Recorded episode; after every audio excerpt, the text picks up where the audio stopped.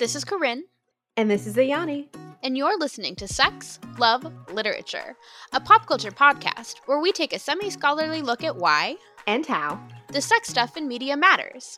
This episode, we're joined by Franny and Sophie, hosts of the Girls Like Us podcast, to chat Casey McQuiston's runaway hit novel, Red, White, and Royal Blue. The four of us talk queer romance, political fantasy, and what it is that makes so many English majors want to start a podcast.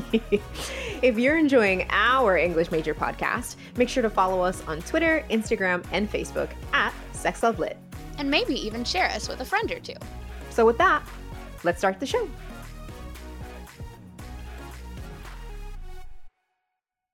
Hello, hello, everybody. Welcome to yet another episode of Sex, Love, Literature. We are very, very excited to have y'all with us today. So, if you've been following our Instagram, you'll see that this episode we are going to be talking about the book Red, White, and Royal Blue.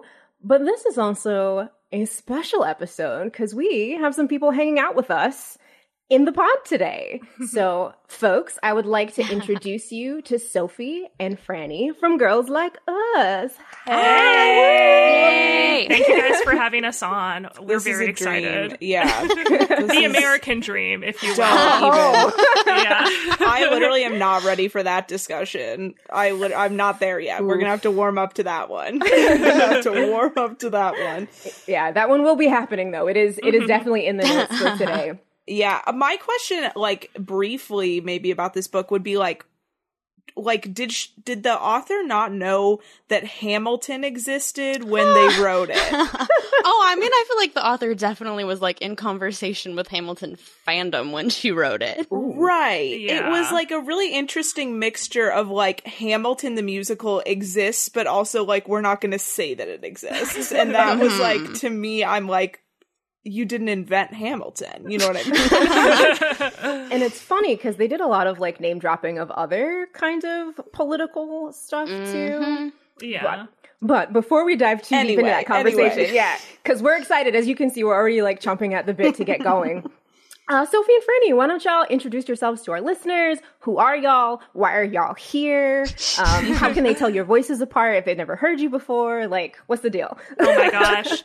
I think Sophie Sophie maybe talks slower than me. I think I'm kind of a fast okay. talker. I don't know. That's I'm like that's the we do have similar vocal. Of course, um, as white women who do a podcast, we do a vocal fry. so that's not going to be uh, helpful to anyone. Um, but yeah, we host Girls Like Us, so that we're a podcast that covers YA literature, um, and we kind of do like main series like so we covered the Clique and then pretty little liars and then we kind of interspersed that with like random one-off ya books um and so that those can kind of run the gamut like this next week we're going to be covering prep by curtis sittenfeld um so basically if you grew up you know in the 2000s reading ya lit we're probably going to cover one of your one of your favorite books from when you were a tween Oh yeah, I listened to your looking for Alaska episode the other yeah. day.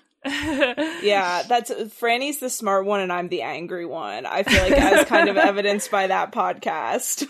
Like I mean, I feel like that's warranted. I mean, my only really John Green experience is my advisor for my master's being like, "Well, if you're going to write about sex stuff, you're mm. gonna have to read Looking for Alaska. yeah. And then I did, and then yeah. your podcast had many of the feelings that I had about it if you want to know what a blowjob is, you're gonna have to read the scene where Alaska gives a blowjob right. to a tube of toothpaste. oh, my my like, it's just funny. I mean, as we said on that on that specific podcast, like it's just weird to like in real time as an adult be like, oh wait, like this is what ruined me. Like I I found it out. Like this is it. This is what this is what's wrong with me. All these years I've been trying to unpack something that I couldn't name, and it was actually just the novel Looking for Alaska by John Green that like ruined my life like fully. Oh my god, I, I'm very glad that I have not read this one based on what y'all were saying. it kind of seems like nightmare fuel in some yeah. ways, especially yeah.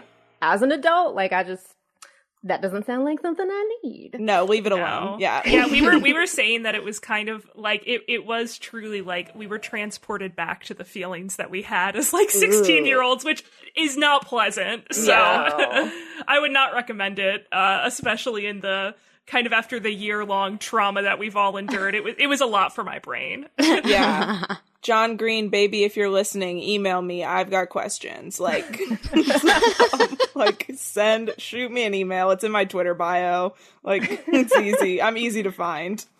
Well, if y'all couldn't tell from that little outburst there, we're all English majors in one sense or another. Uh, and it's something that I know we've laughed about a little bit before the podcast, but the fact that it seems like the study of literature just leads you to doing podcasts about literature. So, like, yeah. Here's my theory on it.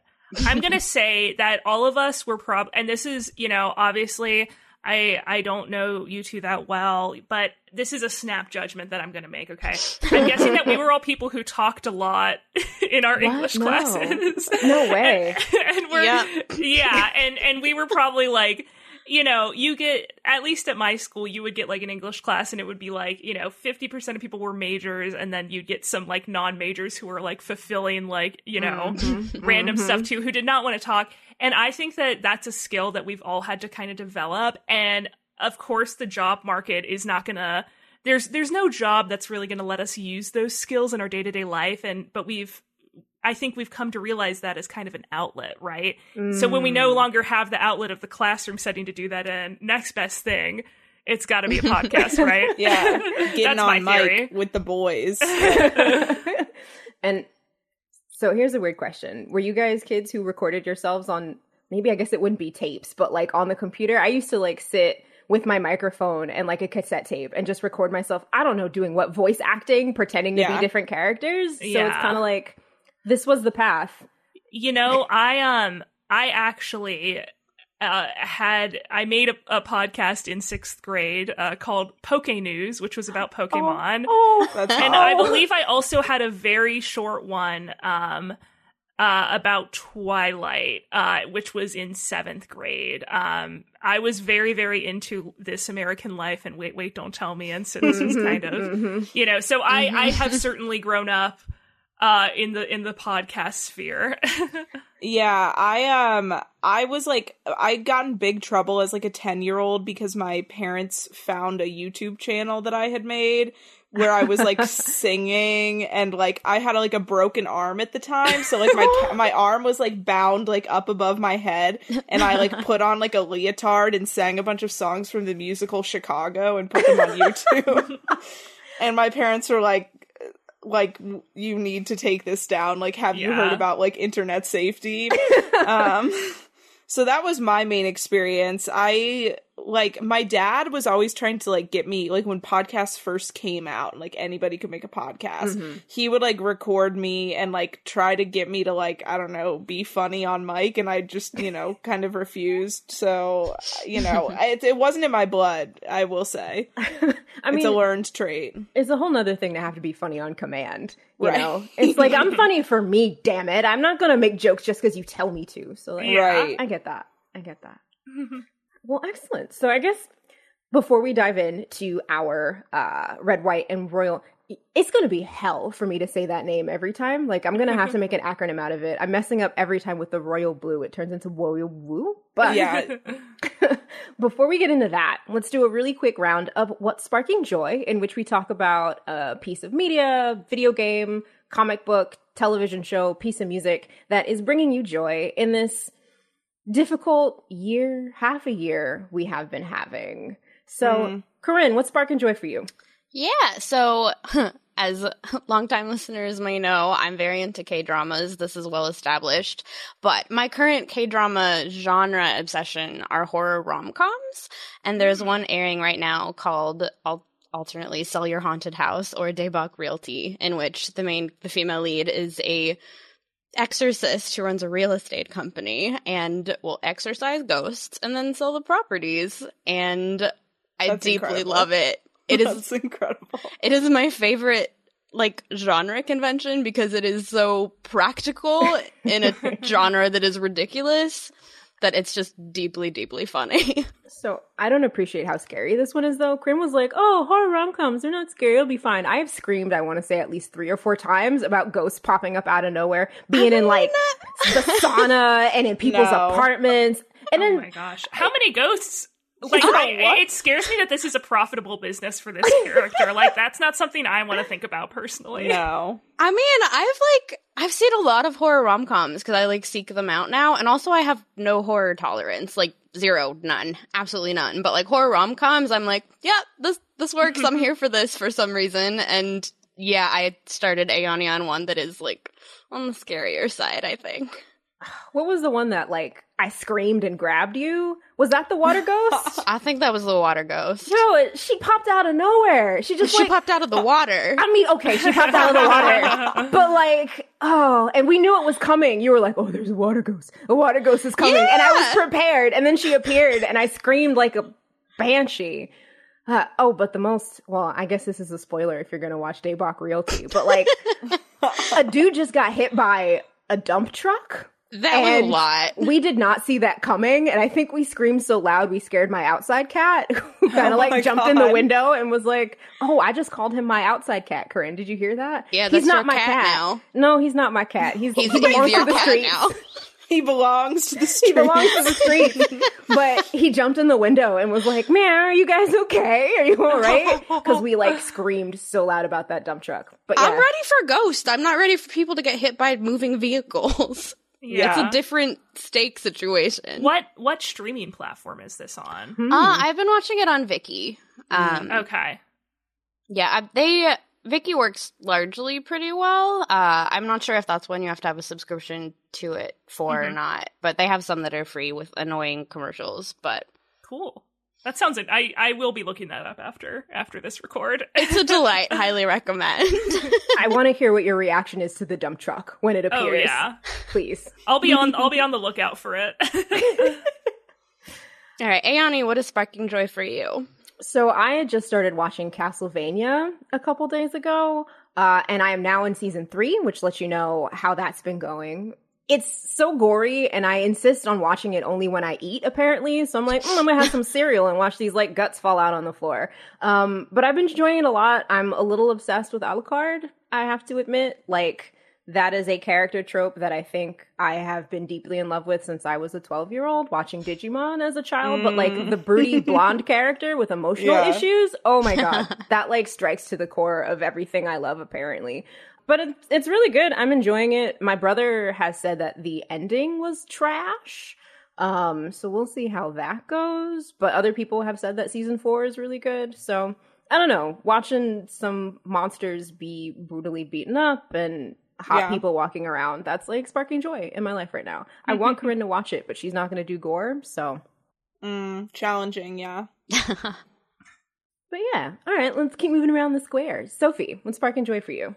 Okay, so Franny stole mine in the doc. I was gonna say mm-hmm. Real Housewives of Beverly Hills because that's the only thing Franny and I both watch. Like we all we do is watch that show.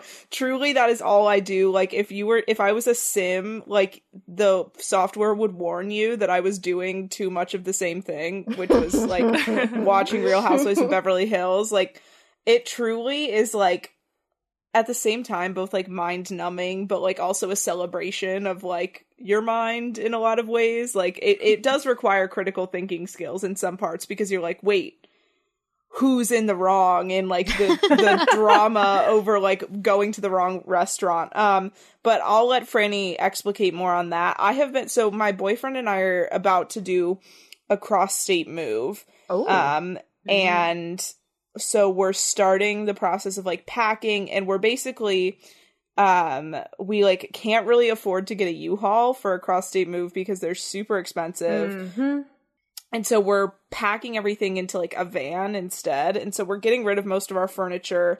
Um so I've been shopping for vintage furniture online, which is like truly the best way to kill however many hours you need is like vintage Moroccan rugs on Etsy and just Ooh. scrolling, scrolling, scrolling. And so I already have purchased multiple rugs. I am looking for a couch right now. And it's like, it feels like a project. like you're doing work. Like it feels productive because you're like, well, I need a place to sit. You know what I Mhm. mean? Like I Mhm. need a place to sit. So like obviously I have to buy a couch. So like me looking at these couches, I'm actually like, this is an incredibly like worthwhile pursuit. Like I'm not laying in bed on my bed desk, like with my head down watching Real Housewives of Beverly Hills and endlessly scrolling. I'm searching for a couch.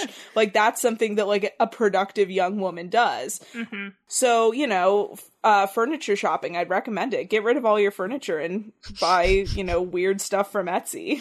So I have to ask because my spouse really wants to get a new couch, and he's been saying constantly, "I hate our couch. I hate our couch." And like a little shade to a friend of mine who I adore, but like I want to say the first week we had the couch, he sat down really hard on it and cracked it. so we, so our couch has been cracked for like the last five or six years. If you sit in this one spot, it makes this really sad sound. Oh, uh, that's what that is. yeah, that's what that is. yeah, wow. So where are you looking at couches? That's a really boring Um, question. I'm sorry.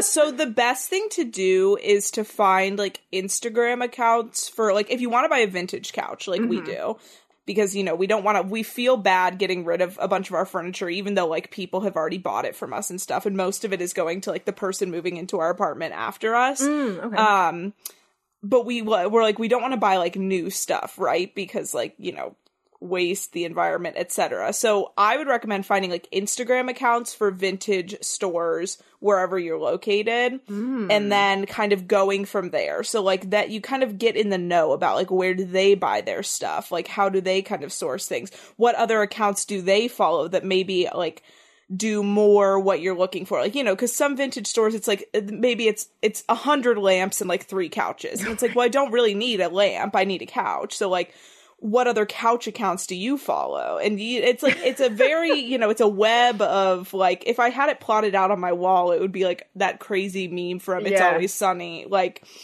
this sounds it's a, it's a tangled situation It sounds like a deep hole that I'm a little afraid to go down, but also very intrigued by. When you were like, Yeah. "What couch account?" I'm like, "Couch accounts? Yeah. There are couch account." Well, now I have to look up what this is. So yeah yeah it's you know it's a worthy pursuit I, w- I definitely would say you've heard it here first, y'all. This is how to find a vintage couch yeah through the Instagrams.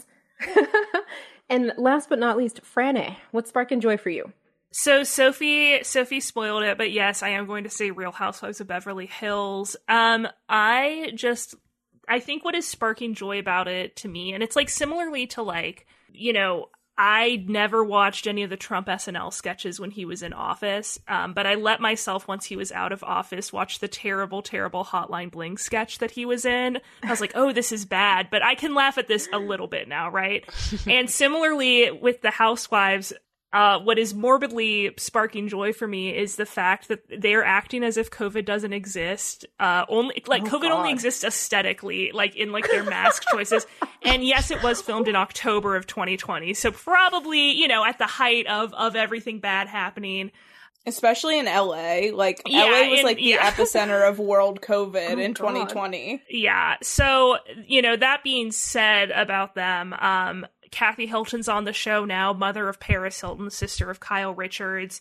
They're in Tahoe right now in the episode that I just watched, and she stays up until 2 a.m. drinking a Red Bull and reading newspapers.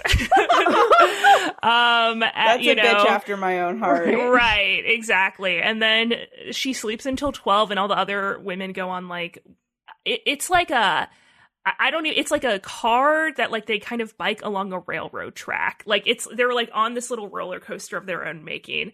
It looked fun. I don't know what it is, but they come back and Kathy's like, "Oh, I put I thought I was putting eye drops in, but I actually put eardrops in my eye." Oh no. like, it feels like glue. So that is what that's kind of the the characters and, and types of um watching these types of people on TV uh, is what is sparking joy for me right now. That's so me on vacation is like missing the main activity and then like self manufacturing an illness. Right. Like, while everyone's gone, being like, you guys had fun skiing. I'm sick. Someone has to take me to the hospital. like I accidentally ate like the toilet bowl cleaner Oh. I don't know. I thought it was syrup for my tea. That's so bad. Ugh. It- Just thinking about eating a toilet bowl cleaner now, I'm like, that's not an image I thought I needed. But No. okay, I'm sorry. I'm gonna sit with that you know one what for a I'll little bit. say? here's what I'll say is that there is that one toilet bowl cleaner, whatever the Clorox brand is, that does smell like mint and it does smell pretty good. So if I'm gonna eat, I would rather eat that than Windex. You know, dis- let's disregard like the health implications. I'm just saying Why that, are you that bringing Windex into it? because Windex smells gotta do with it? bad. It's that's a bathroom cleaner, right? Have you never cleaned a bathroom? yeah, it, it, you clean the mirror in the bathroom with Windex. I think it, But it's Sophie. not a I think it counts. cleaner. Uh, I would, I would beg to differ. I mean, and there is multi-purpose Windex. I'm, you Yeah. know, for you many can use it on the shower drawer. As a Greek person and a person who is obsessed with cleaning their bathroom, I take offense to like Windex being brought into the conversation. Okay, that's fair. That's fair. this is just harmful. Like, I'm sorry. This should be a safe space. We won't talk about Windex anymore. we'll stop. We'll stop. But that actually seems like a good segue, or not. It might be a terrible segue, but I'm gonna write it anyway. This is the segue we're gonna write into to Red, White, and Royal Blue. What are our initial reactions before we we introduce the text? To be a little a little teachery, right? What are your initial thoughts about the text that we have read for today? um, I would say uh, so. I did myself a disservice because I had a lot of you know moving related chores to do Mhm. um in the last couple weeks. Uh, which is that I listened to this book on audio.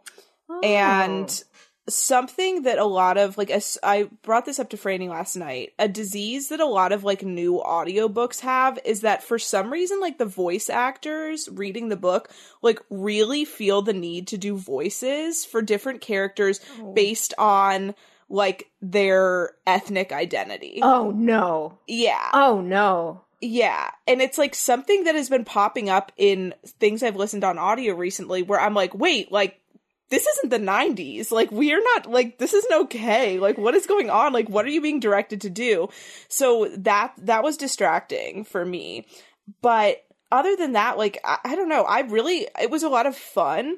It felt like the, you know, all of the, it was published in 2019. So all of the, the you know cultural references and the way that the characters talk feels very current i strongly disliked the main character alex Mm, ditto. I second that. like couldn't stand him if he if i was in a room with him i would be like if i had one drink i would be like screaming at this man truly.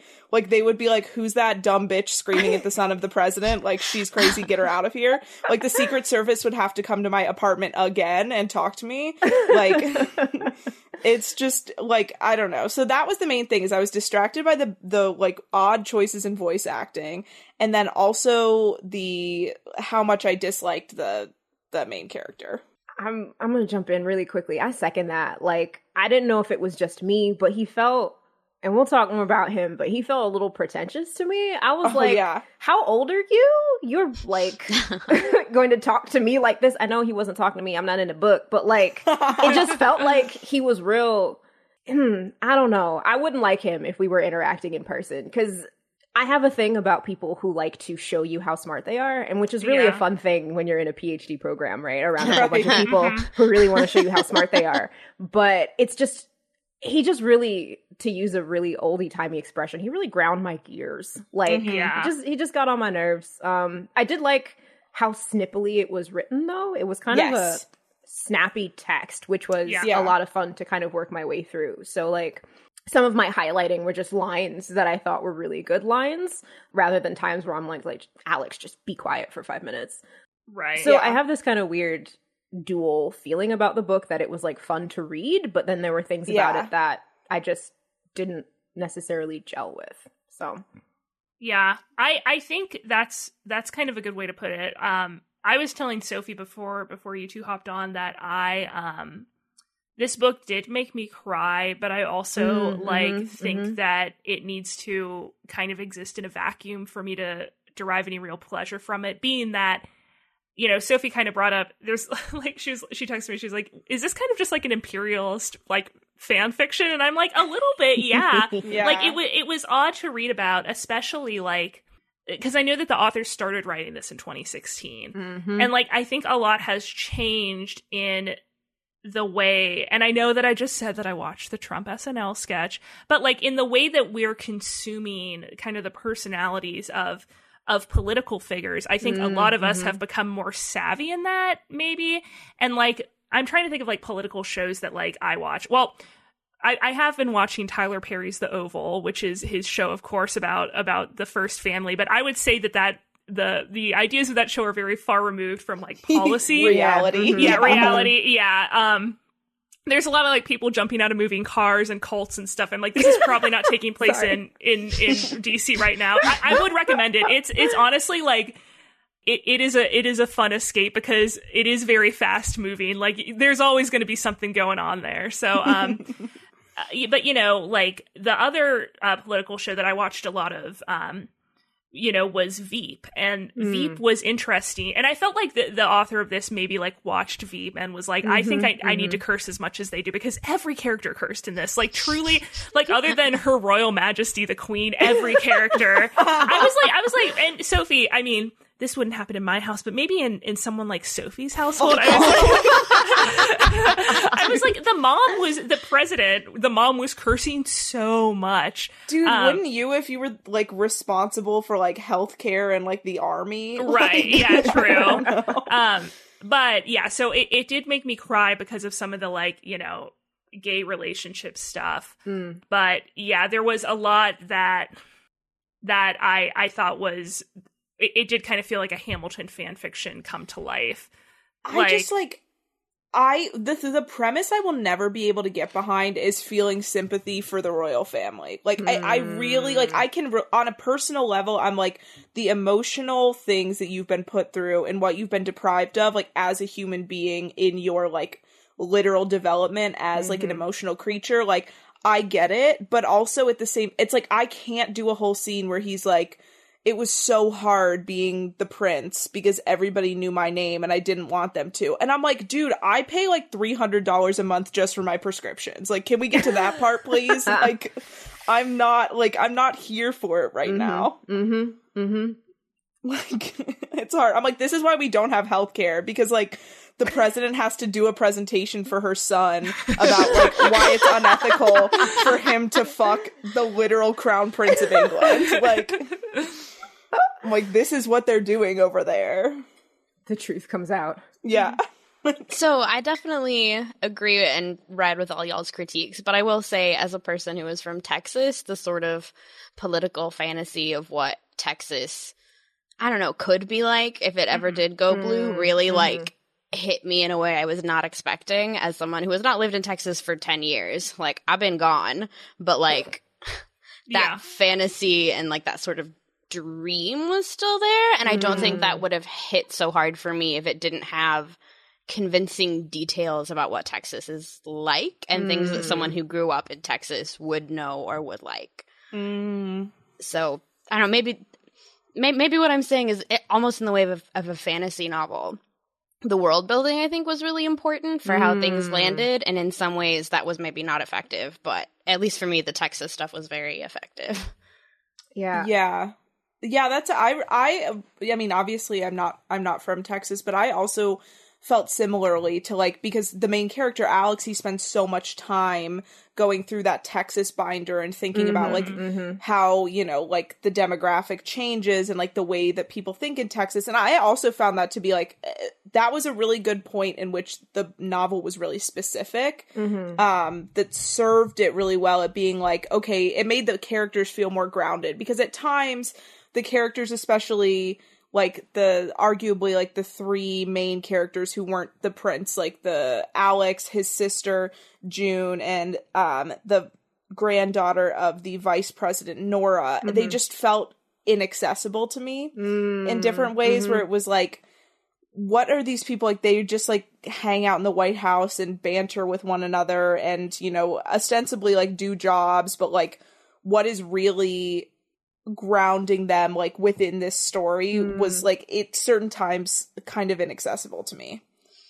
So, before we get too deep into our analysis, perhaps we should give a summary of the book for people who have not read it. We don't have to do that. Who needs that? uh, Red, White, and Royal Blue is a 2019 queer romance novel by Casey McQuiston. Is that right? McQuiston, you added an N. McQuiston. hmm See, I can never do it. McQuiston. And the book was a New York Times bestseller and an award winner. It won the 2020 Alex Award and the 2019 Goodreads Choice Award, both for Best Romance and for Best Debut. So this is a book that it seems like a lot of people are reading and enjoying. Uh, Corinne mentioned yesterday that she's like, as we very timidly go and sit at outside coffee shops to try to get work done is seeing people reading the book. Oh wow. Mhm. Um, so even kind of, I guess, we're a year and a half, two years removed now from publication, it's still something that's making rounds and that people are interested in picking up. Um, so kind of a popular text, even though some people in this podcast chat are not necessarily the wildest about it. Um, Corinne, you want to take the description? Yeah, so this is from Goodreads. Uh, and all right, the summary. First son, Alex Claremont Diaz, is the closest thing to a prince this side of the Atlantic. With his intrepid sister and the Veep's genius granddaughter, they're the White House Trio, a beautiful millennial marketing strategy for his mother, President Ellen Claremont. International socialite duties do have downsides, namely when photos of a confrontation with his longtime nemesis, Prince Henry, at a royal wedding leak to the tabloids and threaten American British relations. The plan for damage control, staging a fake friendship between the first son and the prince. As President Claremont kicks off her re-election bid, Alex finds himself hurtling into a secret relationship with Henry that could derail the campaign and upend two nations. What is worth the sacrifice? How do you do all the good you can do? And most importantly, how will history remember you? Who who lives, who dies, who tells your Tells story? story. Yeah. It truly, it's like just God. say Hamilton. Just say it. Like we all know we're thinking it. Like just say it. But you know, it's yeah, none of my business. Um, Franny and I can do the characters, or do you want to? Sorry, were you? No, I was just gonna say real quick before we dive into the characters. I gotta say, as an elder millennial, what do they call us? Geriatric millennials, right? So as as That's the you, not me. Don't put that on okay, me. Oh, ho, all right. But as the ancient one on the call, like the fact that these 21 year olds are like the beautiful millennial marketing strategy, I'm like, yo, we can't buy houses. Like, right. They've been yelling at us about avocado toast for years, but you want me to like sit with the. It's fine. It's fine. This is just me Right. griping and being angry. But yes, y'all, please, characters. Um, Sophie, I'll just go ahead. I'll do I'll do A through E, and you want to take F through K. I can take F, F through K. Okay, so we got um our two main love interests. So Alex Claremont Diaz, who is the first son of the United States, and his love interest, Henry Fox Mountchristen Windsor, is a British prince, and he's third in line to the throne of England. June Claremont Diaz is the first daughter of the United States and Alex's older sister. And then Ellen Claremont is their mother, and she's the first female president of the United States. In this universe, she directly succeeded Obama, and she's a Democrat from Texas. Uh, and then Zahra Bankston is the deputy chief of staff for Ellen Claremont. Yeah, so Nora Holleran is also like one of the main characters. She Mhm. is a former lover of Alex and also the granddaughter of the vice president. And now they're, you know, her, Alex, and June are best friends, and they make up what in the universe is the beautiful millennial marketing strategy of the White House trio.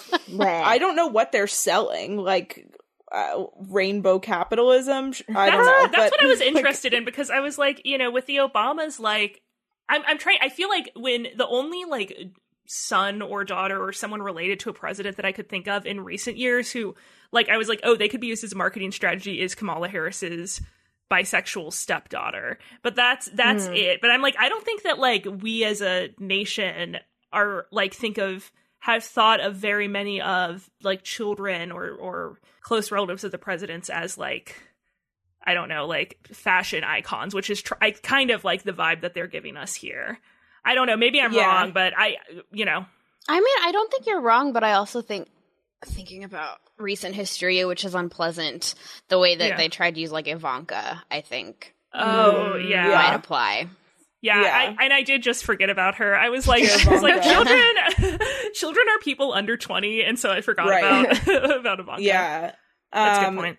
So Percy, whose name is also uh, his nickname is Pez, is the best friend of Prince Henry. He's like a billionaire and like the founder and proprietor of many like charities and nonprofit organizations. I we'll get into like the Mhm. function I think that charity plays in this book. It's Mhm. very to me I'm like what is happening here Uh, is uh, where are they hiding the money type thing.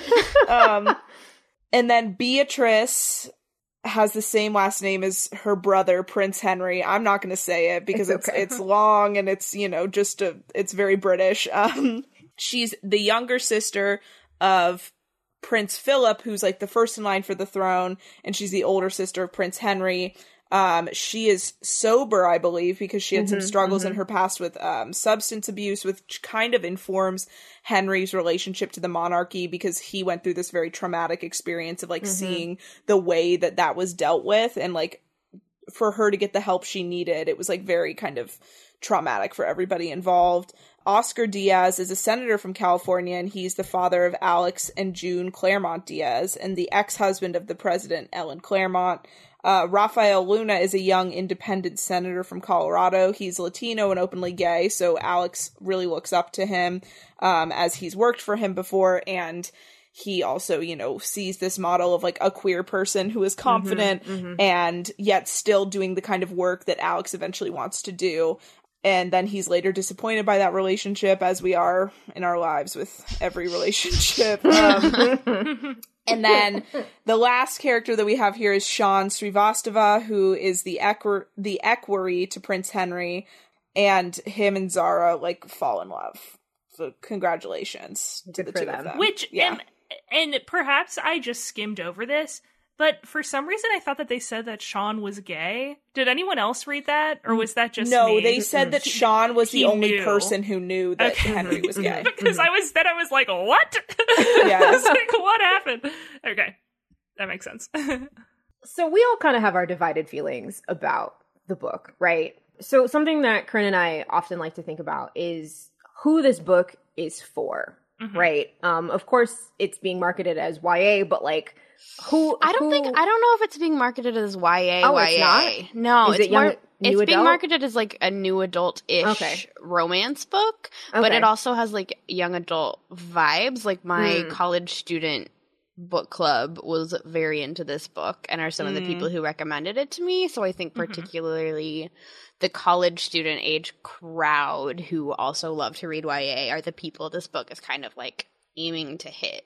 Okay. And I mean, that makes a lot of sense because, like, the book made me feel really old in a way that I wasn't expecting. Like, I normally don't have that kind of visceral, you're ancient reaction when I'm reading YA, but just like something about this book seemed very, I don't know, like it was setting itself very outside of my realm of experience in a way and my realm of interest in a way that I wasn't expecting. So, like, Mm.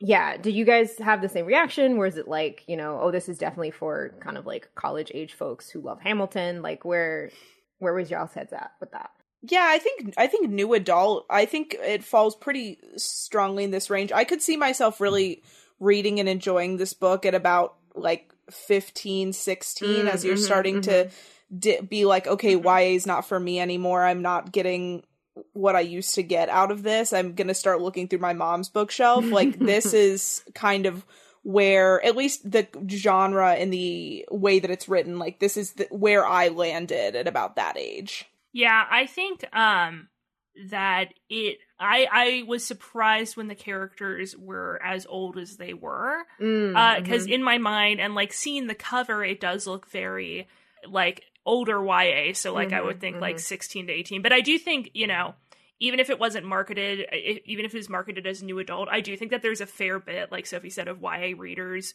like once you kind of hit 15 that that are probably reading this. So I, do- I it like read it read very much like a YA uh book to me, but I Mm. guess just because of the age of the characters I was like, well maybe Mm. it's it's marketed at at uh, slightly older folk than that.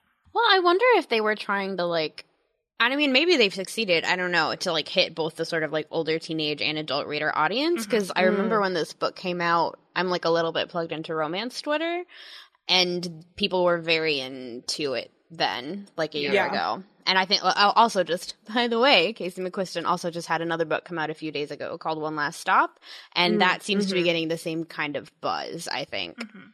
Yeah. Yeah, I mean, I really as a romance novel, like this book knocks it out of the park. Like the way the romance is constructed, like the mm-hmm. Um you know the cla- you have your classic trope we all love it enemies to lovers. It's like i like when they fall into at the beginning they they get into a little tussle and they fall into a $75000 cake. I'm like give me this like give me this for 500 more pages. I'm like i'm ready for it. I love it. Like i love a $75000 cake. I love it getting destroyed. I love like them being like i hate you. Uh, like uh, it's just incredible. And the, like uh, that's why i was so disappointed that i could not jive with the main character alex because I mm-hmm. was like, I like really dig the way this romance is happening. It's sexy. Like there's a lot of really great, really fun, like original sex scenes in this book where you're like, this is like really fun, really cool, great idea. They're in like they're at Wimbledon having sex. Like, I- like like talk about top five fantasies I didn't know I had. Like one is go to Wimbledon, Wimbledon, Wimbledon. They're not they're not gonna let me in. I don't even know how to say it. Like Yeah, you're Um, failing that test right off the bat. yeah. They're like, no, no, no, no, no, no, no. You've been on unemployment before. You're not coming to Wimbledon. Like, yeah. So that's why it was like bother. Like, I'm like, if this motherfucker Alex was talking to me like this, like, I would not have sex with him. Like, he's Nope. being rude. Like, yeah, he he is very rude. I- I think I had maybe a little more sympathy for him because I know that a big part of my like bisexual awakening was like I was like, oh, I hate this girl. She's so pretty. Like, like that was, and then it was like, you know, like cut to like seven years later. I'm like, oh, I guess that's what what you would call a crush. Like, it, it so it was a lot of like jealousy and being like, ugh, she's so whatever. And then later I was like, hmm. So but however, I don't think I would talk to any of those people to their face like that. I would be like, "You smug bastard!" Like, suck my dick. yeah. And I also like I don't know. I just maybe it was like just the fact that this like uh, well okay so the queer awakening that alex has like i think is very relatable where he is like wait i don't like men uh, when um henry first kisses him. He's like wait this doesn't happen. Like i don't like men. I'm with women. And then later on he you know is like well like you know in high like he keeps referencing his friend liam from high school. And he's like oh i don't talk to my closest friend from high school anymore. And like there's little kernels of that sprinkled out through the really early parts of the book. Mm-hmm, and then it's like mm-hmm. you find out that he was having sexual experiences with liam in high school that he didn't consider to be sexual. Gay, it was quote, like yeah like a time. normal yeah exactly. Like oh this is a normal thing that friends do right? Like and that i found i found to be very relatable where it's like well it's actually people you know straight people kiss their friends all the time. And like straight people do you know either like full frontal sexual things or like you know have sexual experiences near one another all the time and that's normal. Or not normal but that's heterosexual. Like and that to me like i feel like any queer person could recognize that and be like oh yeah like yeah, that makes sense. Yeah. Um so that part and then also the fact that that friendship was then kind of broken because of the different expectations of what that relationship was for each person like i don't mm-hmm. know i definitely have some of those so like So it sounds like, and not to read into anything that y'all are saying, but it's kind of sounding like that the romance worked for y'all. Like mm-hmm. the fact mm-hmm. how Alex and Henry got together, the way that their relationship developed, like that worked. It's just Alex that might have not necessarily worked the best. I think Yeah. the one thing, and and excuse me if I'm jumping the gun on talking go about ahead. this, um, is is just that one thing that I guess like gave me pause and like what was that I found a lot of the parts around the sex scenes to be like very explicit in either language like the use like dicking down is like used quite a bit very 2019 um or like you know there's a lot of cursing but then the sex scenes themselves i found to be like kind of like Mm. vague and like Yes. unreferencing like there's never like and like there's never something that's like oh like he put his pe- like the word penis is never used. Or Right. like Mhm. it's always like like kind of moving around the idea of like a blowjob or you know like anal sex. And and I found that that just I guess like annoyed me a little bit because I was like I feel like if you're gonna go for a, a queer romance like go for it. You know? And that's that's what kind of made this seem somehow some uh, well I don't know it, it did seem very fan fiction to me in kind of in that way i guess that that i i wish that the author would have been a little more specific with that I don't know. Fan fiction to me would be dirtier. Like Yeah. Fan fiction would be like yeah, fan fiction. We would know exactly what was happening Mhm. at every time. yeah. the thing maybe and like i also could be could be making this up but to me it felt like this is so crazy that i'm getting into this but basically it felt like the blowjob scenes were very explicit whereas the scenes in which they were having anal sex were very vague and like it was like there was kind of a there was Yeah. a a a like they were being a little bit precious about the anal Mhm. where like I feel like with the blowjob though, they would never be like, "Oh, he came." Like, I Yeah, yeah, felt yeah, like yeah. they would never use the word "come." I would be like, "Did they? Did they both come? Like, what happened?" I don't know. I may be Yeah. nitpicking here, but it's like if you're gonna get me hot and heavy with the use of the term "dicking down," like let's let's go all the way. Come on. yeah I mean, it's always very interesting with YA or YA adjacent text how concerned they are about being didactic Mhm. and how concerned about being like too how to or too Right. clear about how to do something, but also at the same time being like, but make sure you use a condom. Right, exactly. Make sure Yeah. you use your travel sized bottle of lube. yeah, That it was is- so- Do you think that that's like also like? I wonder if this was something. I- I don't know what imprint this was uh, published on or, or who published it, but I wonder if that was a note like to like appeal to more readers. We have to tone down the actual logistics of the of the gay sex scenes. I I mean, I wonder if that's a function of of them being gay Mhm. because I feel like, and uh, you know, we mentioned that we're going to talk about prep next week, which you know, I guess pr- probably came out in like early 2000s, but th- that 2005 that book is very, very, very explicit with its sex scenes, including giving uh, the reader basically instructions on on how to give a blowjob with with a thing of ice cream, and then looking for Alaska. Like, I wonder if it's a function of them being two men that. I wonder if that got like cut in edits at all. I don't know. That's speculation. But I mean, that's So- that's a good question. Oh, sorry. Go ahead. No, Ayani. really quickly, just the publisher is St. Martin's Griffin. hmm, I've never heard of that. Yeah, I don't. It's in New York, so but St. Martin's Press is the press. Mm. Oh, it's under Macmillan. It's part of Macmillan. oh okay gotcha. So, but like thinking about what they might have cut, worrying about censorship or even just like self censorship unofficially, like. I don't know. I feel like if it's it's a gay love story, like it's already going to be censored by people who are opposed to that Right. anyway. But also at the same time, a lot of like gay YA or YA ish texts focus a lot more on identity than actually characters getting to have sex. So hmm hmm I don't know. Maybe it's like a baby steps kind of situation. Yeah, totally that's fair. Yeah. Yeah, I just want you know when it's like two guys, you spend the whole book telling me how hot these two dudes are. Mhm, Like, mhm. let me see it. You know, like take me to the damn movies. Like, prove it. Prove that they're hot.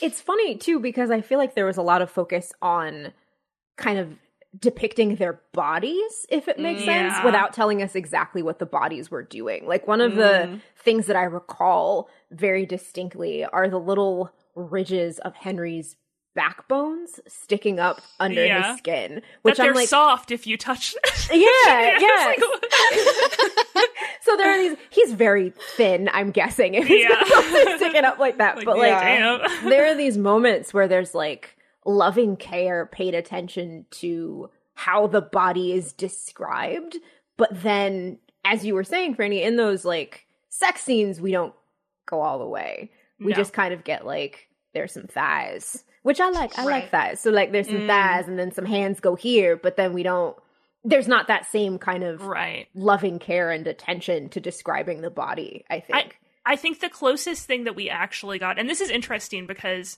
the closest thing that we got to like them actually describing like oh like mouth on penis or whatever was the Liam the Liam sex scene when it was like oh they were Mm. watching porn and like he leaned over, leaned over and started jerking him off like and th- I'm like that's, That's interesting so because hot. that that is yeah so fucking hot that was a relationship that was used as not romantic it was just Mm, sexual and i'm mhm, so i'm like mhm. that's interesting that that was allowed to be characterized as like sexual but like when they're you know together in a romantic context uh the author doesn't want to go there Mm, interesting.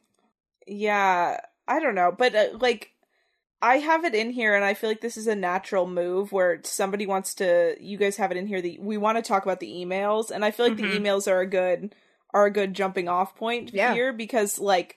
the emails are where we get I would say like the most characterization of the Mm, mhm. romance. Yeah. Like they Mhm. feel very comfortable talking to one another over email and over the phone rather than like face to face. Like a lot of Yeah. in the Mhm. the first times they meet and engage in sex, like there's not a lot of talk about like, you know, hopes, desires, dreams, backgrounds, parents, Mhm. etc. It's mostly just sex, but then all of the talk about the personal life comes from the emails. First of all, the emails are what turned me off from Alex because he brought in this whole thing like, "Have you heard of Alexander Hamilton? I love him. You should read you should read this book about him." Yeah, that, that Um, makes it seem like that like people aren't commonly aware of Alexander Hamilton, which obviously like in 2016 they would be. it's like you would have to I wish I wasn't aware of Alexander Hamilton. Like I wish I knew less about Alexander Hamilton. And then they're like, he's gay actually. I thought that was Yeah. interesting too. Or bisexual maybe, but yeah i i don't know like it was just it like first of all i didn't like the i don't like when you were listening to I, this is my specific complaint with the audiobook so i apologize for everybody who didn't engage in the audiobook when you're listening to an audiobook and they describe either text conversations or email conversations they have to demarcate who is talking and it's Mm, always mhm. very awkward because it's not physically in front of you right. so there's like I guess um Alex puts Henry's name in his phone as like his royal highness poop emoji. Yeah. And His so the Royal amount Highness of- dickhead poop Yep. emoji. yes, excuse me.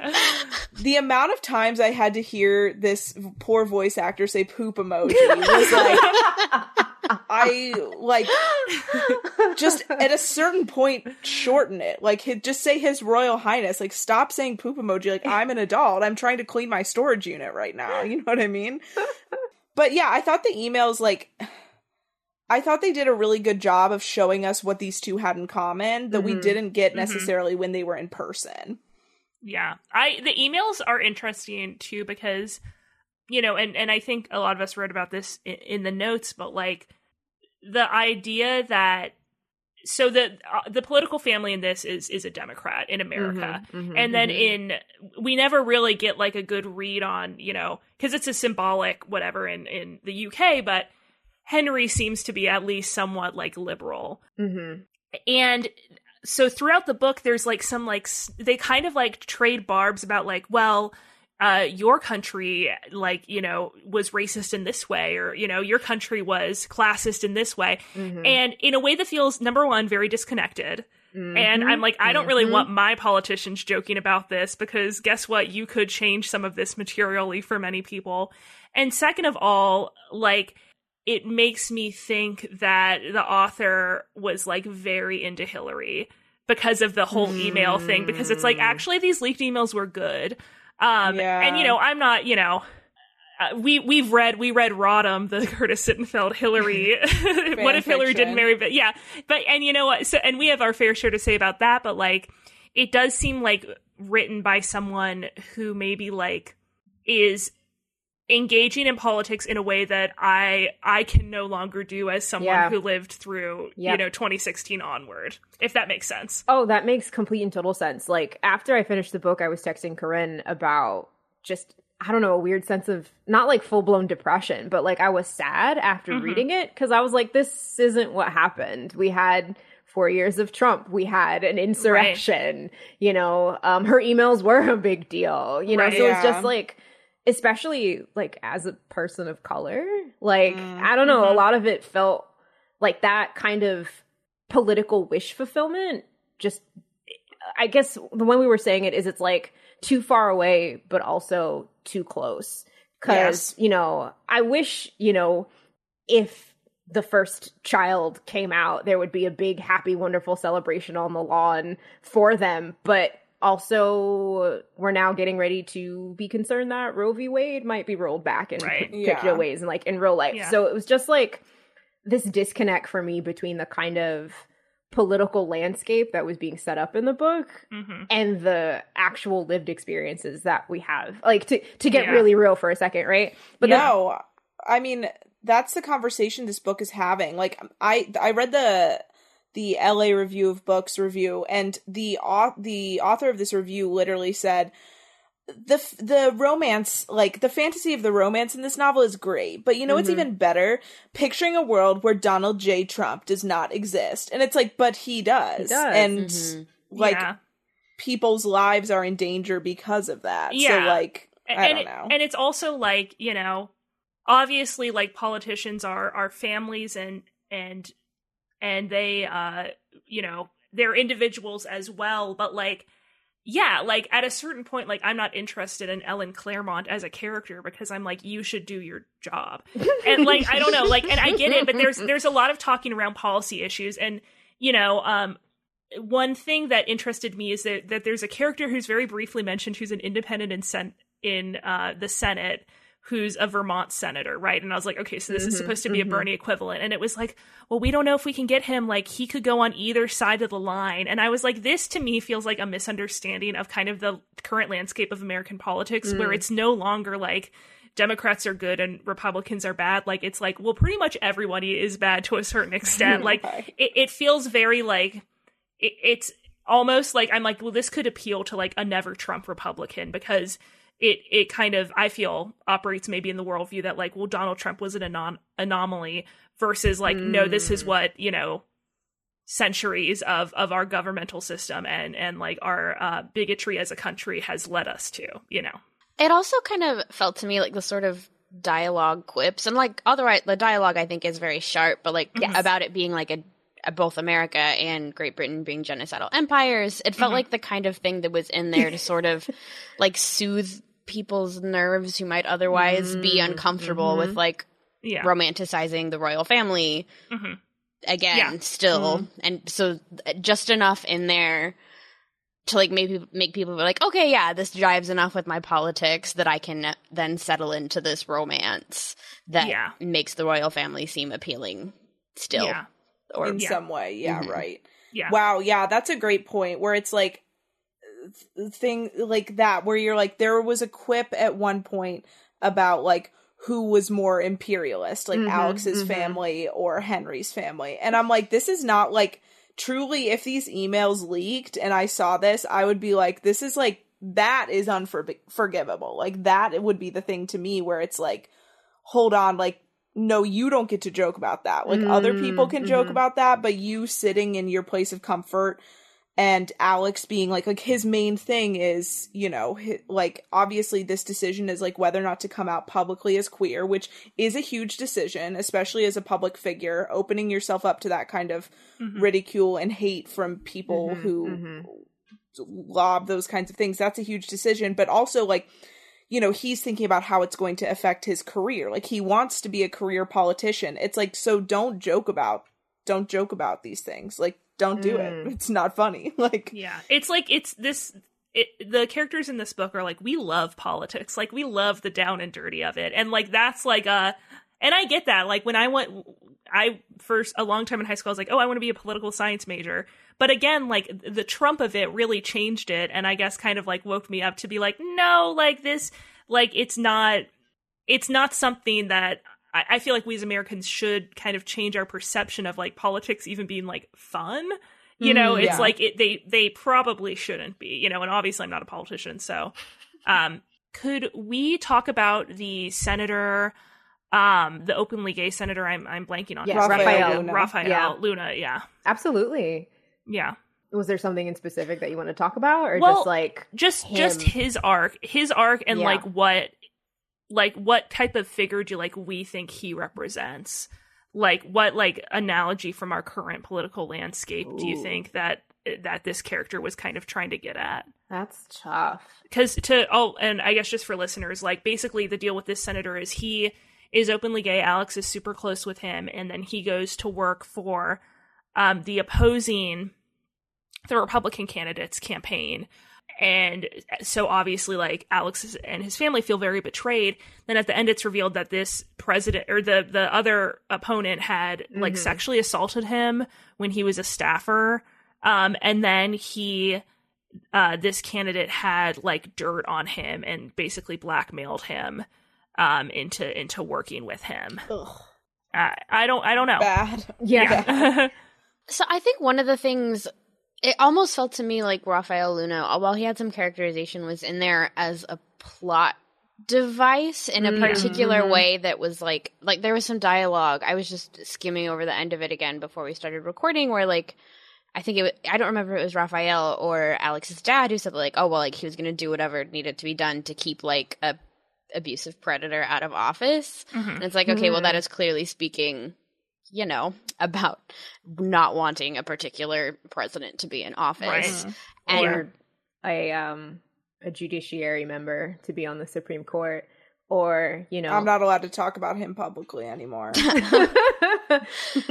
but like, Sorry I, to interrupt. Go ahead. no, it's okay. I just, it felt even, he felt like a more fully developed character until it seemed like he was being used as a plot device for that reason Mm, and was kind mhm. of thrown away and also like his own political career was thrown away because he was there to be sort of a useful tool to be like oh well it's it's the president's it's this campaign that leaked the emails so now we know and people will Right. get it and understand that they're bad but he's almost a sacrificial lamb in that Mm, way mhm, Yeah. mhm. And I just oh, go ahead, Sophie. I was just gonna say something too that like, and this might this might be like me clutching my pearls a little bit too hard, but there is something really specific to me where like this relationship that exists between Alex, his father, and this senator Rafael Luna. Um, is very specific in that all three of them are Latino men, Mhm. and that's what they that's like what brings them together. That's what creates this bond that's more than politics between the three of them Mhm. these scenes in which it's being written by a person who is not Mexican feel felt to me a little bit like too inside baseball with the way the guys were talking to one another like a little bit like it just felt kind of like a caricature of how maybe a white person thinks that Mexican men would talk to one another like is that pearl clutchy as like a white woman coming into that So I'm not gonna lie, that was something that I was thinking about a lot in this text, and I think for me, not to like move too much away from the conversation about Rafael, but Oh no. for yeah, me, it really zoned in on Zahra as like a very Mm. kind of strong black woman archetype kind of figure. And it's not that those kind of characters can't exist, but it sounds like sh- Right. she's the only black person in the entire book. If I was Nora black? I didn't read Nora. They didn't black. say. Okay, okay. I, I'm only so. saying that because I looked up fan art after one of the fan arts. I was like, oh, she's black. I guess. I guess I missed that, but I mean, it, it- wasn't explicitly. Yeah. it's worth thinking about the way that we are supposed to read and figure out who is what ethnicity Mhm. Yeah. when we're not listening to someone do a bad accent on an audiobook. yeah But like that might be part of my uncomfortableness with it where it was like this Mm. very like you know the use of slang in spanish and things like that that were kind of being thrown out that i was just like you know there's different ways to write this that doesn't feel like too familiar with like a way of like a very specific codified way that a community speaks to each other that like you're not a part of and i maybe that's because i'm coming out of like a program in college where in like the creative writing classes I took, there were a lot of like white kids writing like really, really crazy dialogue between characters of color Oh, that was boy. like somebody come in here and shoot me in the face before I have to critique this. Um but yeah, it's just like this weird it feels like melting pot fan fiction Yeah. in those ways where it's like everybody like there's not a lot of talk of about like besides like the obvious there's not a lot of talk about in the workplace that this is depicting how people's races affect their experience Yeah, it, I feel like it was a lot of surface kind of conversations about like imperialism, and we took all of these things from other countries and don't want to give them back because the queen doesn't want to return the art, but not actually like on the ground conversations, if that makes sense. And I don't know if you guys saw this, but a news article, I think it was The Guardian, put it out the other day about how like people of color and immigrants were not allowed to have roles in uh, Buckingham Palace that were not servant roles until like Mm. 1969 or something like that. Woof. Um, so it, I don't know. It just these things keep coming out that I'm kind of like, uh, they they seem to be speaking to the novel in a way, even if it's unintentional. But yeah, a lot of it kind of feels like, and we put in the notes kind of like hashtag representation, right? Very Mhm. surface level. Like, Mhm. look, it, it- almost like I don't know if this is too dated a reference, but kind of like how Power Rangers has a little bit of everybody in it, but they're just there for like the window dressing. You know what I mean? Yeah, Sophie was saying that it was like in terms of like the LGBTQ plus of it, it was like okay, well we're gonna tick off one of each of these categories. Like, well, specifically at the end, I felt like it was kind of like it was like oh amy who was like a, a staffer is like oh she's trans like that's implied Yeah, and I'm- by the way, yeah by the way this whole time yeah. And- she's been trans. right Like, and but and the author is is non-binary so Mhm. i i get i i get it so i don't want to be too like um whatever of it but yeah it did and i think that's something that's a hard line to walk like Yeah. as a as i guess like as a white author which is obviously like this is not really like a real problem to have but it's like yeah like how do you include diversity and like make people feel represented without being like i have to check all these boxes and like Mhm, p- mhm. making people feel tokenized and that's that's hard to do and like i i don't think i would know how to do that so i don't you know So I'm going to flip the script a little bit around the other way. Are there moments where we felt like representation broadly was done well in the text? Because there are these kind of sticky points that we're noticing, but are there moments where it felt Hmm. more authentic that we kind of were like, oh, okay, that's really cool? Like, so, oh, you know what? Pez is obviously black. yeah Um, so I think, and we, I said somebody wanted to talk about Pez or about money laundering. I think that was mm, you. Yes, yeah, that was me. Sorry, that's a pretty Um, outlandish accusation. But anytime I hear of rich people running s- multiple charities, I'm like, why multiple? It's like, where's the money? Where's it moving? What's happening? Show me the tax forms. Like, yeah Um, I mean, I I did like the dynamics of of you know uh uh Pez, June, Nora, Henry, Alex, and Beatrice like as Mhm. like a group which is kind of like a like a commingling of like different sexualities and, and races like i guess i liked that in like the way that it represented like a, a friend group i don't know Mm, like i was like I, I like that and i i think i think that there was some thought thrown into like intersection uh, intersectionality of like alex being being latino and also being gay like i Mhm, think like that mhm. was something that he had to consider when coming out Mhm, um, mhm, mhm. yeah I will also say I liked Nora's sort of non-dramatic coming to terms with being bisexual, particularly Yes. in contrast to Alex's, because Alex Mm, sort of has mhm. this like I don't identity crisis about it, which is totally fine. And if you have an identity crisis about that, that's cool. But also, not everyone does. So, mm-hmm. including mm-hmm. multiple kinds of stories, even though Nora's like coming to terms with being bi was like not that big a deal. You wouldn't write an off Broadway play about it. Like it is a nice sort of cower- counterpoint, I think, so that there's. so I Mhm, thought maybe it's mm-hmm. when there's instances of more than one person having a different experience within the text, it makes it feel less box checky. totally. Mhm, mhm, I felt that I was just gonna say that because it was like that scene where he rushes in and Nora's the first person he kind of verbally process processes this with and essentially comes out to. That scene to me felt like something that would actually happen between two queer friends because like a big misconception that I feel like people have is like, you know, in a group of friends where like multiple people are queer, they're all having the same experience of it, which is like in my life so far that definitely has not happened. mhm, mhm. Um like everybody, you know, expresses and has come to terms with things and thinks about themselves in a different way. So to have the dialogue between two characters who would be viewed by like a more heteronormative piece of media as like essentially having the same sexuality. They're both Mm, bisexual mhm. you saw the the diversity of experience between the two of them where she was like yeah like i'm bi like i don't know i don't i can't tell if you're you if you're bi i just knew i was bi like and he's like well he's like tabulating the Yeah. things that make him Mhm, straight versus mhm. the things that make him gay and kind of having this freak out about it i thought that was really cool Yeah. Uh, what one other thing that I think like kind of going off of like like representation race stuff that Mhm.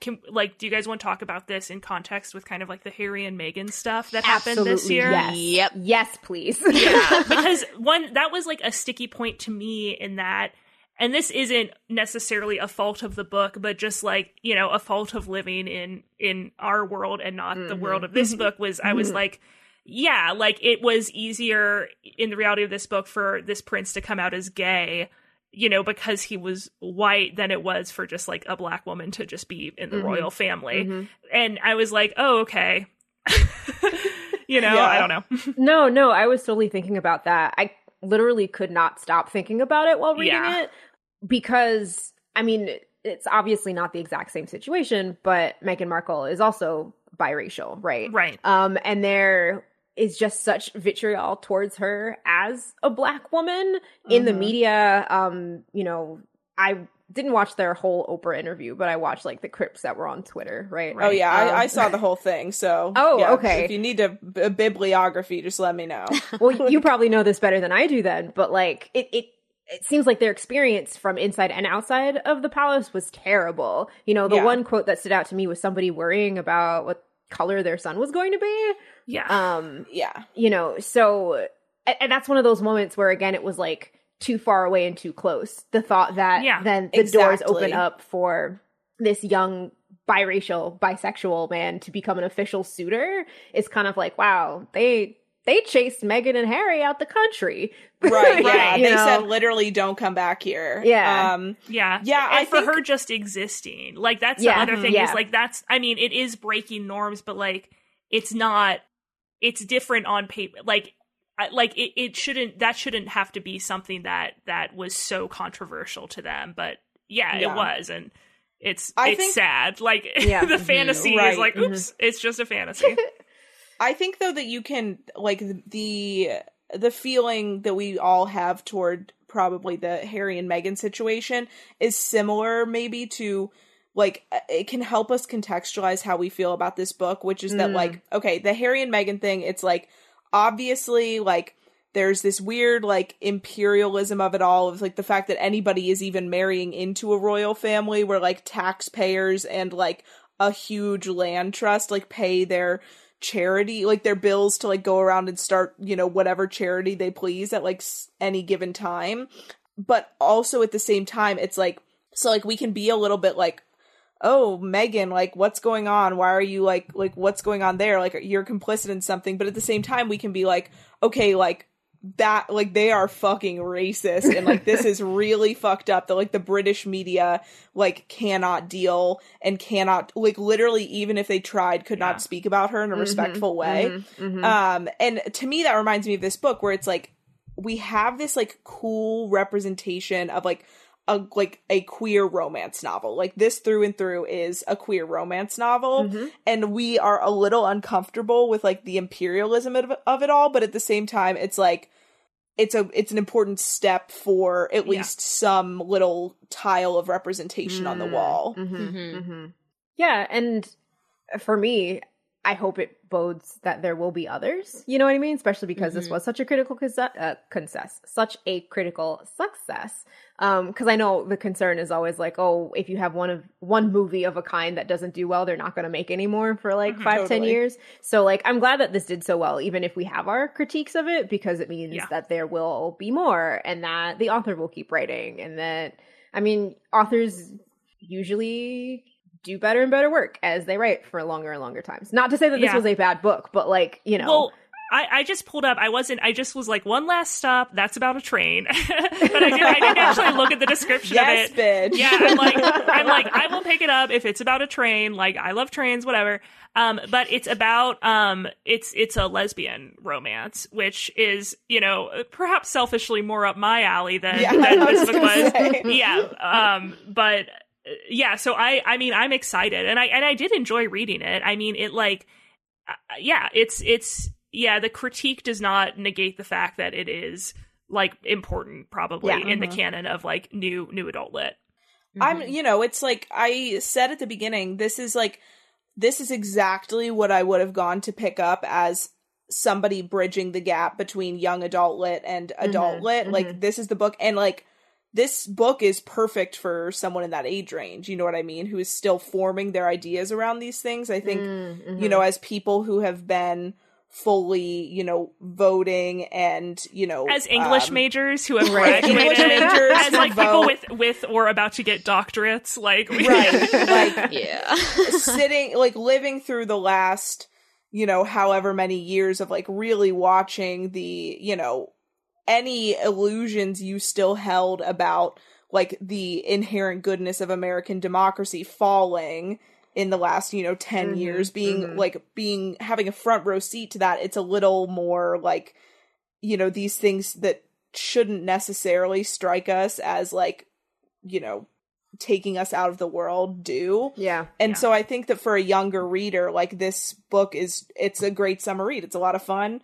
You get this really fun queer romance. Maybe you learn a thing or two about Alexander Hamilton and the letters that he wrote. Yeah. And guys, My if thing you if you if this sparked your interest in Alexander Hamilton, boy, do I have a lot of content for you. Someone's like been living under a rock and they're like, hmm, this Hamilton guy.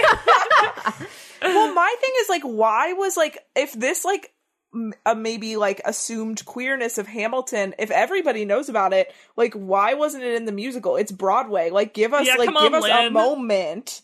Like, come on, like, give us a give us a moment. Like, at least be like, he might have been bi in one song. Like, I, feel deprived. I think also like Sophie, you kind of brought this up, but like uh, at the end, he makes this big coming out speech, basically, and kind of the crux of it is like this.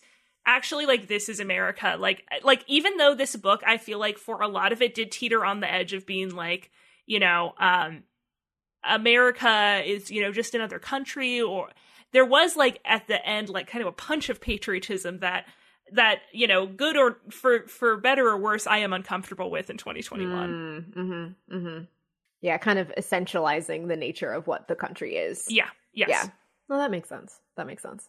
So, kind of as a last thought, something, and I know I keep coming back to back to the fact that we all study English, so forgive me, but like to be a little extra about it, I felt like this book was very masturbatory about the study of English, um, in that we had a English PhD wielding princess, which admittedly like i can see the dream of that. Maybe not an english princess but like a doctor and a prince being a princess sounds kind of nice. Um but then also our male lead who is not only gorgeous and attractive but also studies english literature at oxford you know? Yeah. and then in all of these emails they have quotes that are at the bottom. It feels very much like trying to appeal to a certain kind of like english literature study sensibility yeah. that I kind of picked up on that I honestly I'm not 100% how I feel about it cuz on one hand I feel like as a teen I would totally do that like I'm going to put quotes in the letter to tell you how much I love you from all of these people. Like that's the kind of shit that I would have done mm-hmm. but also at this point I'm like uh okay that's a decision that was made. and i think oh sorry mm-hmm. go ahead Corinne. Oh, I mean, it reminds me I don't even remember what book it was from, but it was someone saying like only people between a certain age of like 16 to like 22 feel like that comfortable being that overtly romantic. And once you get past a mm. certain age, it's just kind of like embarrassing. rude And there, I've had a reverse evolution. I mean, but like, I think it's it also to maybe get a little bit a little bit Englishy and kind of nerdy about it. I'm always interested in epistolary choices in books mm. because like it reminds me of this is the very nerdy part, but we read Pamela by Samuel Richardson in a class that I took in undergrad, which is like a 1700s novel that's like mm-hmm. in letters, but like it's it's a very like weird rapey kind of novel, but like the way that the guy who like is keeping his servant girl basically captured it that he like falls in love with her as he reads her letters to her parents and is like I hate that yeah. Oh, it's a very it's a very weird book. It's but anyway, but like this idea of like reading someone's letters as a way to like fall in love with them like without their knowledge is very interesting in the way of like people reading Alex and Henry's emails as a way to sort of like fall in love with their relationship. It's- like be not homophobic anymore. Yeah. Yeah, And I think I- there was like kind of um you know with with the literatureness of it um and like the epistolary nature there was like a lot of like interesting like pooled multimedia texts Mm, one of which mhm, that really mhm. stood out to me was there was like a section where it was like a tweet from Jezebel and then a tweet from Nate Silver. Yeah, yeah, yeah, yeah. I, was like, I was like, this is at least like I, I I found that to be a curious choice because again, it's like walking that line of like how much do you want to go into fantasy in this in Mhm, this fake mhm, world? It's like mhm. yeah, Nate Silver's real and he had a rough go of it after the 2016 election. it was just it was just kind of interesting inclusions as well as Jezebel. Yeah. I'm like that's a very like I don't know. And then the the thing I wanted to say about um that Ayani you were saying about like the literature, Mhm. the the quotes. I think that I think it goes to show that as English majors, we're we are not making podcasts about the canon, right? Like we're Right, talking about mhm. like books that yes, this is what I yeah. yeah, and I'm like, I, you know, totally those texts like have their place, absolutely, but like that's not. Also, the only book that Alex was fucking reading was Harry Potter. Like they mentioned that like five times that he was like, I picked up my rugged copy of Prisoner of Azkaban and threw it in my bag. Yeah. So I don't know. It's it it and you know similarly with being outwardly romantic, like maybe that's a time in one's life where you're like, I have to establish myself as really smart and knowing a lot about mm-hmm. literature. Where then when you're an mm-hmm. adult, you're like, you no, you can read whatever.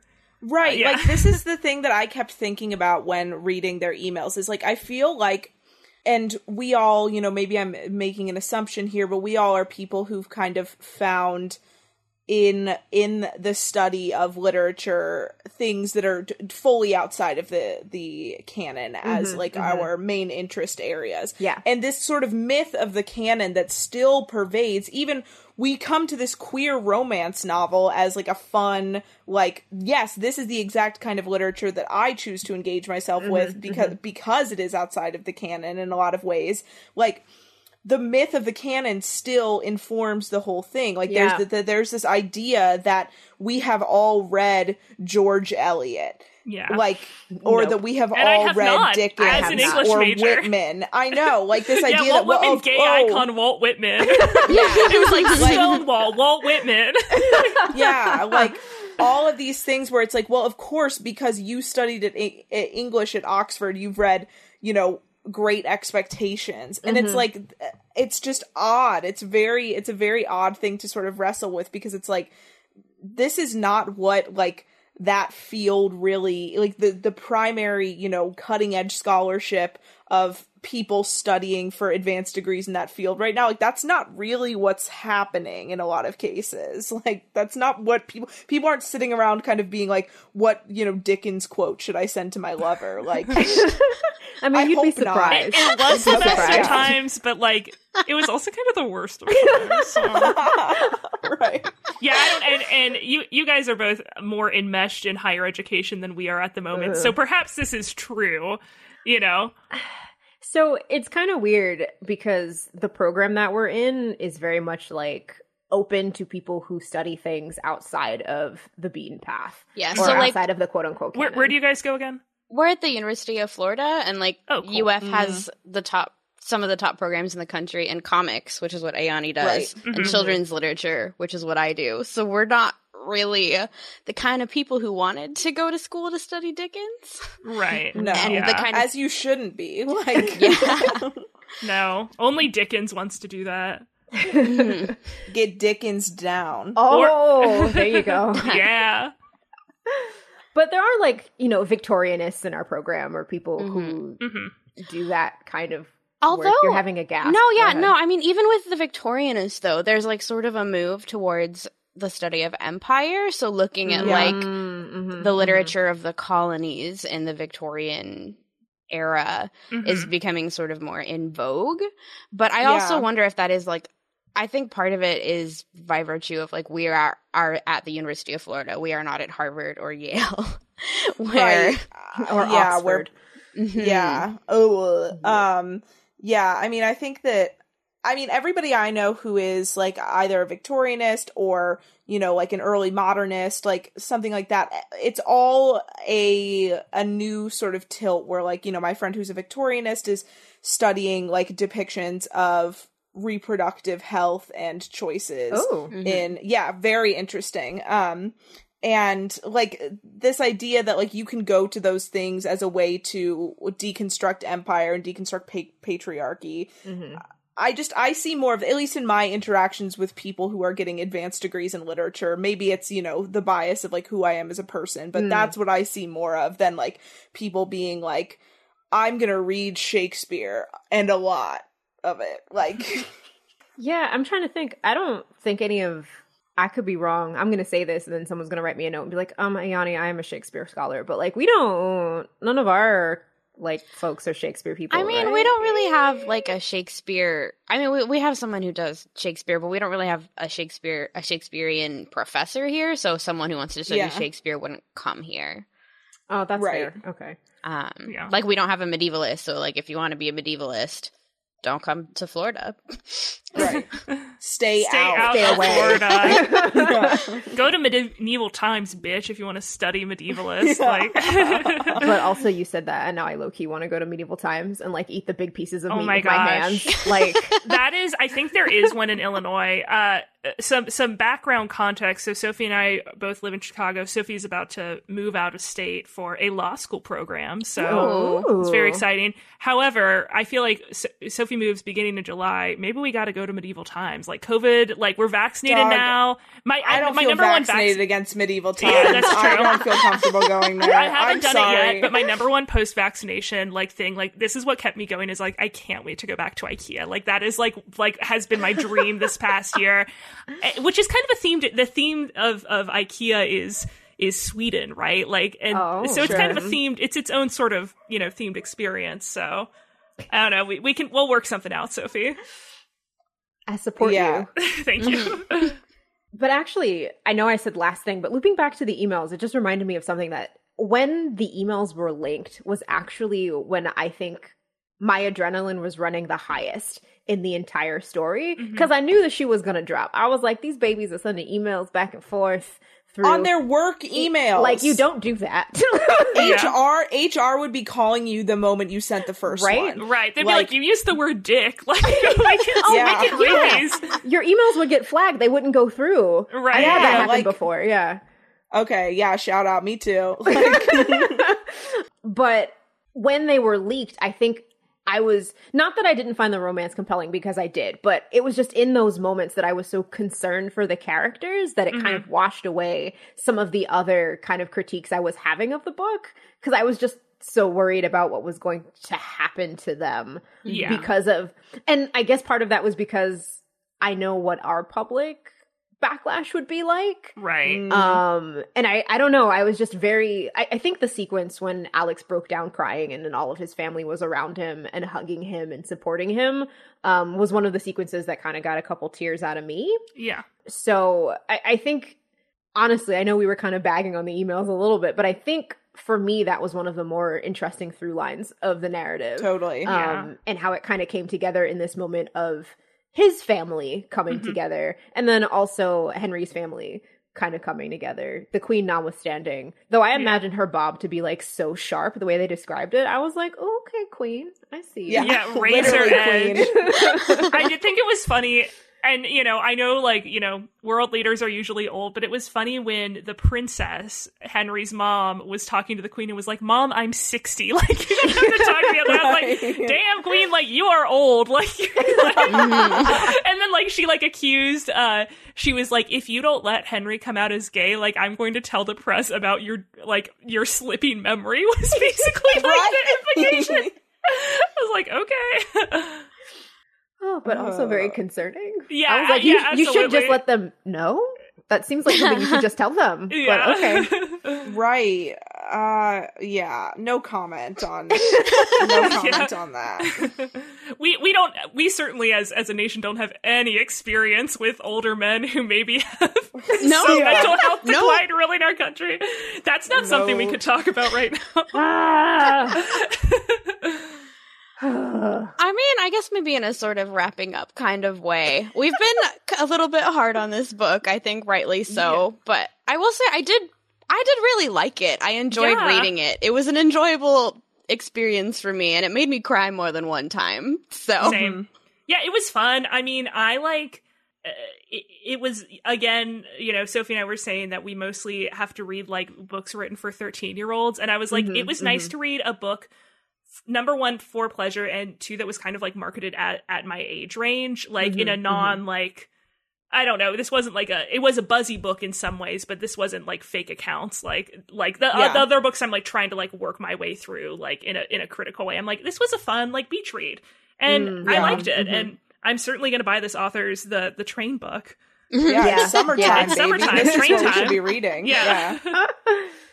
I hope we get a lot of like inside baseball on like how a train works. yeah. I mean, I think it's I hate to burst your bubble, but I think it might be a subway train book, not like a train train train. Subways. Oh my gosh, I miss the subway so much. I think there's also time travel. I don't know. It sounds like a lot. I'll probably read it, but I thought Yeah. there was time travel. I'm not making that up. I thought there was something with the time travel in the subway and going like back in time on the train. I think one of the ladies is displaced in time. Yeah. Ooh. That's fun. So That's sexy. I like that. Yeah. So it sounds like we're all reading the next book. So we like this one enough to be like, yeah, okay. Oh, Lesbians, trains, time travel. I'm here for it. Yeah. Well, I had a great time talking about Red, White, and Royal Blue with y'all. This was a lot of fun. and There were a lot of feelings. And, you know, Loki, I got a little angrier than I thought I was going to when we were talking about it. Like, I was plotting it out, and all my notes are kind of like, Ayani was annoyed by this. But then I got, like, mad. I don't know. but if folks want to find y'all outside of this little podcast microcosm that we've created, where can they find you? Where is Girls Like Us located? So the best place to find us is either our Twitter or our Instagram. Uh, conveniently enough, they have the same name. So we're at we're at Girls Like Us Show on both Twitter and Instagram. There you'll find links to um, finding our episodes on any podcast service that you may use. You can find out whatever we're up to at the moment, whatever we're, we're reading at the moment, whatever we're thinking about. And also, we try to be really interactive with folks, specifically in our Instagram DMs. So if you ever have any questions for us or like suggestions, um, the Instagram DMs or our Google form are the best place to go. You can find our Google form at girlslikeus.show. That's our website. Check us out there. Um, and then yeah, any of our any of our accounts, like you can always get into contact with us there and follow us. We make memes about like children's lit all the time. Um people usually like them, so that's kind of our main pursuit. And if you want to find us, uh, you can find Sex Lovelit at Sex Lovelit on both Instagram, Twitter, and also on Facebook because we're old, so we got the Facebook page for that. Uh, and what are we doing next day, Ani? Well, our uh, June La Petite episode is going to be called Why Sex? Um, so if you haven't noticed, our title has three words in it sex, love, and literature. Oh my God. So what we're going to do is a series of short episodes where we kind of think of how each of those words make up our podcast. So the first one we're going to do is Why Sex, um, in which we'll think a little bit about what brought us to want to talk about sex in a podcast beyond, you know, being thirsty. So that'll be our June La Petite. And then for our July deep dive next month, we are going to be watching the tearjerker anime film Your Name, also known as Kimi no Na wa, um, which I cried so many tears I couldn't drive my car right away afterwards. I had to just like sit and weep for like five minutes. yeah, I've Um, been there. Yeah. This is the anime film Ayani has decided to drag me into anime with, so I guess that will be fun for me. It's it's been a fight. I've been trying to find other things, but like a lot of them are either like gory or whatever. Mhm. And you know, I think this one will be fun for you, and hopefully you'll cry a little bit, and then I'm have sure. some I'm sure I'll cry. I'm sure I'll cry a lot. I cry a lot at a lot of things. That's very fair. That's very fair. Um, so yeah, I think this has been our episode of Sex Love Literature. Girls like us, thank you so much for coming and hanging out with us today. Yeah. Thank you for Um, having thank you us. for this having was us. amazing. Man, this was fun. All right, until next time, we'll see y'all later.